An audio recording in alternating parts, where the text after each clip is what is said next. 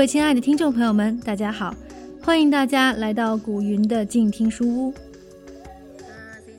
那么在今天的节目中呢，我们将一起来阅读作者徐浩平的《我看到的世界和你们不一样》的第四个章节。这个章节呢，也将是这本书更新的最后一个章节。下一本更新的书目将是来自张嘉佳的《从你的全世界路过》。呃，目前呢，接到了大概有几个听众朋友的点播吧，所以呢，我先慢慢的做起来。不过这个点播活动也是一直在持续的。所以呢，如果有兴趣的听众朋友，还是可以继续来点播张嘉佳的这本书。那么接下来的时间，就让我们一起来听一听作者徐浩平在亚马逊丛林中的故事吧。这一次呢，他带给我们的故事是他在丛林里面做土著人的故事。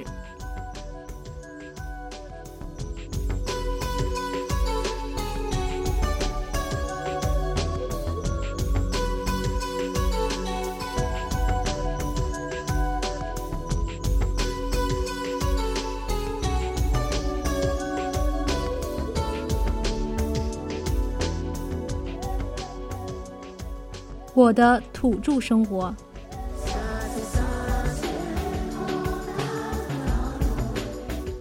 亚马逊丛林是一个生物资源的大宝库，同时也是一个危机四伏的战场。每一种生物都必须深谙丛林的生存之道，才能在这里生存下来。亚马逊河沿岸的维兜兜部落已经在这片丛林中生活了数千年。接下来，我将跟随这群原始部落的族人们，学会如何应付丛林里的毒蛇猛兽和各种意外事件，体验一天亚马逊原住民的土著生活。在亚马逊河旅行，其实每个人都希望体会到原汁原味的生活，特别是在寻找那些即将失落且濒临绝种的民族的过程中。我一次又一次地体会到了许许多多雨林部族的生活乐趣。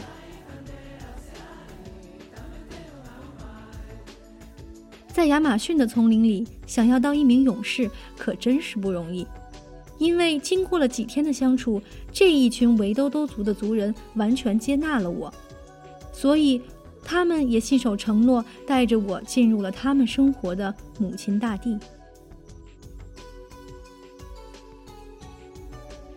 在出发之前，他们告诉我应该穿一条裤子。我说：“草裙里面不是不穿裤子吗？”但是这个时候，我看到有的人虽然不穿内裤，但是他会把草裙的前后绑成一个揪揪。这样一来，不但可以不让虫子爬进去，而且行动时会更加方便，也更加安全。为了照顾我，他们特别拿了一种用树皮做的男性传统三角内裤给我穿。穿上后，我发现这个材质非常柔软。虽然是树皮，我们印象中树皮是非常坚硬而且粗糙的。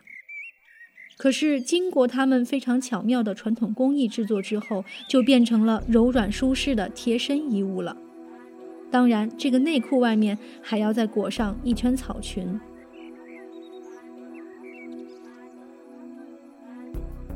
我终于了解，现在很多时尚女性的裙子为什么越穿越短了。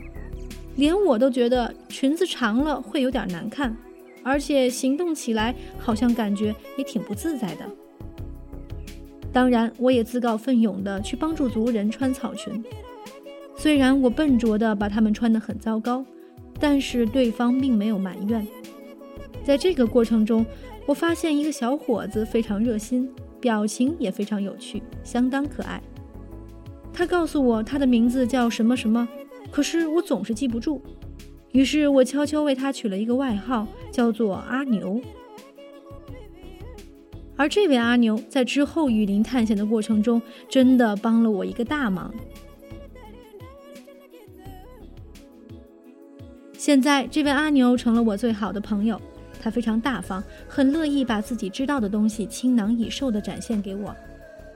我看到他在一个木片上撒了一些绿色的粉末，我就想这是什么东西呢？他自己先示范了一下，好像一只马来貘，用劲地吸了一口，也让我吸吸看。不止如此，更有趣的是，这位阿牛还把自己的嘴巴张开，让我看到粉末吃到嘴巴里以后的样子。他还在那里比划，说吃了这个以后会很强壮。我也吸了一口，却被呛到了。阿牛赶紧替我捶背。粉末好像一种天然的草药，吃进去的时候凉凉的。更神奇的是，将粉末吞到肚子里的时候，就觉得有一点灼热。感觉非常的温润。阿牛告诉我，这个粉末叫做黑比亚，进入潮湿的热带雨林深处一定要吃这个，如此才能避免瘴疠之气的侵袭。当然，在出发之前，大伙一定要准备好防身的工具——吹箭。这种武器在亚马逊河非常普遍，甚至是在非洲的很多部落里面也可以看到。通常他们会在箭头上涂上当地非常毒的蟾蜍背上的那些毒汁。听说直接被毒箭射到，还真的有生命危险。这就是他们在丛林里面保护自己的一个相当重要的武器。因此，我也跟着他们学习制作箭头。他们将竹子削得非常细，然后在竹子的后端绑上一个小棉球一样的东西。它就跟羽毛一样，能让箭有一个持续的漂浮力，而且能够飞得更远。不过，这个箭头不是用射的，箭头做好之后是要配合一个长木杆使用的。木杆的中间要凿通，然后他们将嘴巴对着这个洞，瞬间吹气，爆发力极强。这就是闻名遐迩的吹箭。我对着一旁的大树吹，还真不容易，老射偏。不过后来我越射越准，而且越射越有心得。我发现诀窍不是轻轻地往里面吹气，而是要蓄积自己所有的气之后，在那千分之一秒迸发出去，然后箭就会射得又直又远，命中目标。我以为可以出发了，结果还不行。而要先把那只参加过少女成年礼的青蛙嘉宾射杀。当然，他们把这个机会留给了我，让我用吹箭去射。可是我技术不好，也或者是因为有点心软，怎么都射不到。最后还是那阿牛一下就射中了。经过这一番新鲜的尝试之后，阿牛把我带到了一位头发花白的长老面前。我记得，他就是主持成年礼的那位长老。为什么要带我到长老的前面呢？阿牛和我一人拿着一段树枝的一端，而那位长老好像诵念着什么奇特的祝词。原来维兜兜族的勇士在进入危机四伏的丛林之前，都要接受长老的祝福，祈求我们一路上即便遇到各种毒蛇猛兽，也能够安然无恙。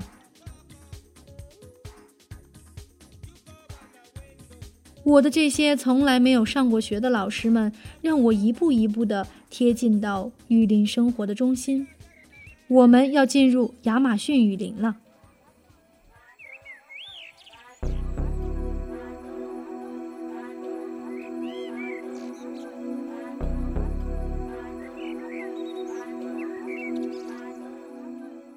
我们进入到了整个亚马逊雨林的心脏地带。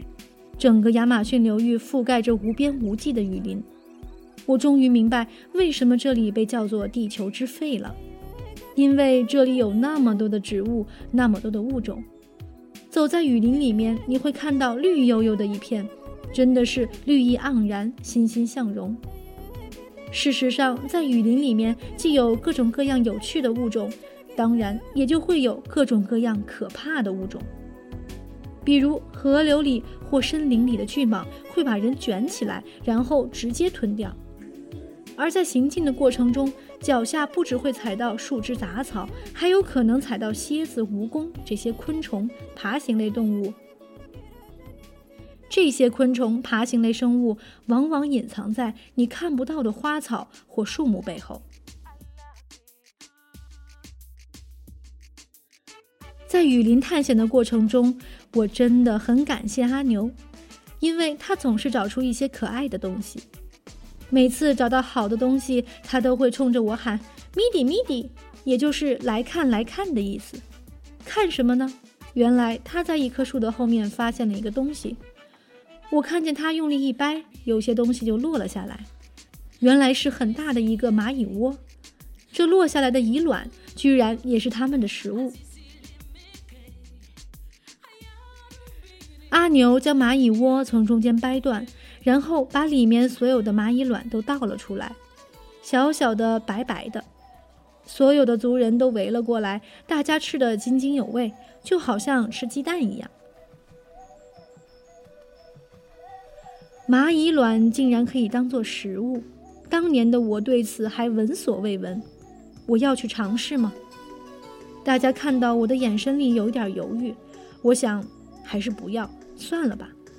但是我又对自己说：“不行不行，这是我唯一的一次机会，我这一生可能只有这次机会，我一定要吃吃看。”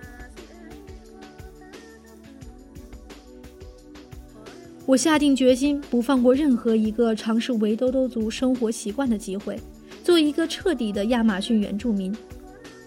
其实，诚实的讲，蚂蚁卵吃起来非常的甜美，咀嚼起来的感觉也挺独特的。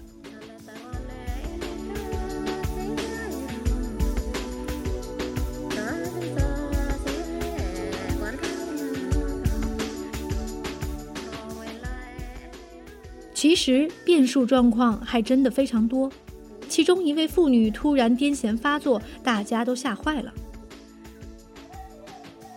在我们的常识里，一个癫痫患者一旦发病，就应该立刻给他一个汤勺或是一根筷子咬，以免他咬到自己的舌头。可是在这里，他们没有医疗设备和药品，怎么办呢？原来他们都知道怎么样来治疗这种突发的病症。这些围兜兜族的祖先们早就帮他们先行找到了解答，就是蚂蚁窝。一个小伙子去树上找了一个蚂蚁窝，然后二话不说把它揉搓在一起。到底要做什么呢？原来围兜兜族人早就知道，揉碎蚂蚁窝之后，蚂蚁身上会发出一种天然的乙酸。只要给患者闻一下这种特别的味道，他就能够清醒过来。给那妇女闻了乙酸之后，她果然慢慢的回过神来。在那位妇女苏醒的过程中，我见大家好像都还蛮轻松愉快的。当时我在旁边跟着大家一起唱歌的时候，有点犹豫，我想。我们要赶快救她呀！怎么还有闲情逸致来唱歌呢？这可能就是我们所谓文明人的一个障碍，也就是我们已经太习惯生病了就要去看医生，就要吃药打针。可是治病不仅仅需要那些实际的医药，还需要人与人之间的精神力量和大家共同的关怀。那位妇女醒过来之后，梳理了一番头发，还显得有点不好意思。大家似乎也非常喜欢那蚂蚁窝剩下的味道，竟然一个个争相去闻，就跟那会儿吃蚂蚁卵时的情景一样。这真让我大开眼界了。经过这一段历程，我才了解到，蚂蚁对于亚马逊的部落来说。从成年礼到治病，原来有这么多功能，这么深的意义。当蚂蚁窝传到我面前的时候，我也想闻，但我知道那个气味一定很可怕，所以我又有点抗拒。但是我还是说服了自己去闻了一下，那气味比芥末还要来得冲，直冲脑门在我脑海中，乙酸的独特气味至今记忆犹新。我庆幸自己没有错过这个千载难逢的经历。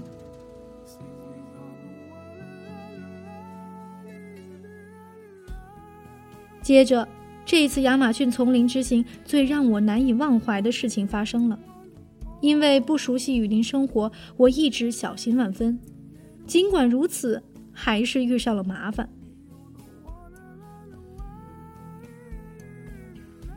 在行进的过程中我们大家都是赤着脚的。事实上在此之前我从来没有赤着脚走过户外的路尤其是在这雨林里面繁茂生长的各种花草树木围绕着我们，在走路的时候，的确有点让人提心吊胆。当然，最害怕的还是踩到蝎子或者蜈蚣。可是，不幸的事情还是发生了。虽然我已经很小心了，但我不晓得为什么踩到一个树干上面。马上就疼得站都站不起来了。原来我踩到了棕榈树干上的一个黑刺，它就扎在我的脚心处，扎得还挺深的。他们帮我拔出来时，还费了不少力气。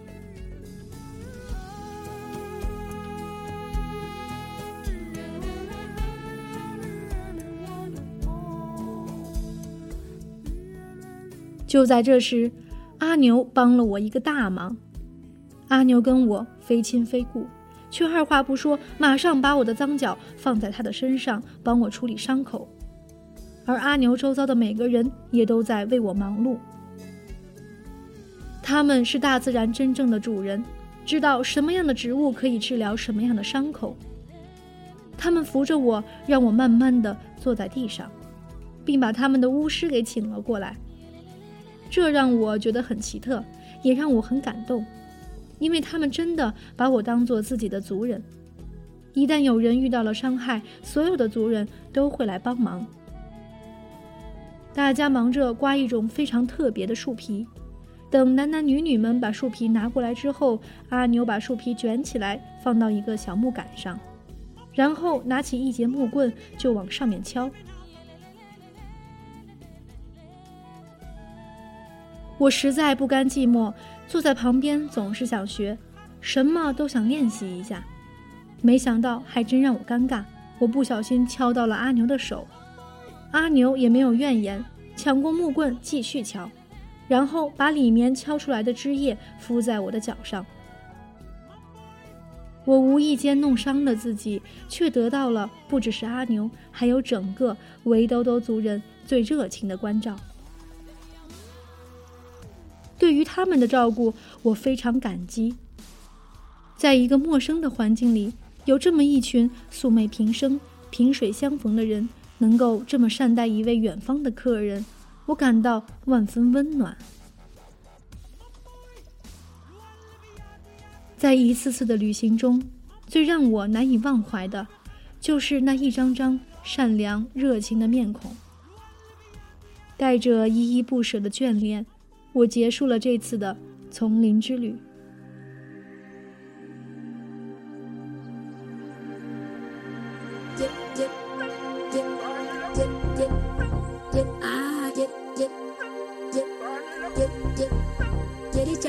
dip, dip, dip.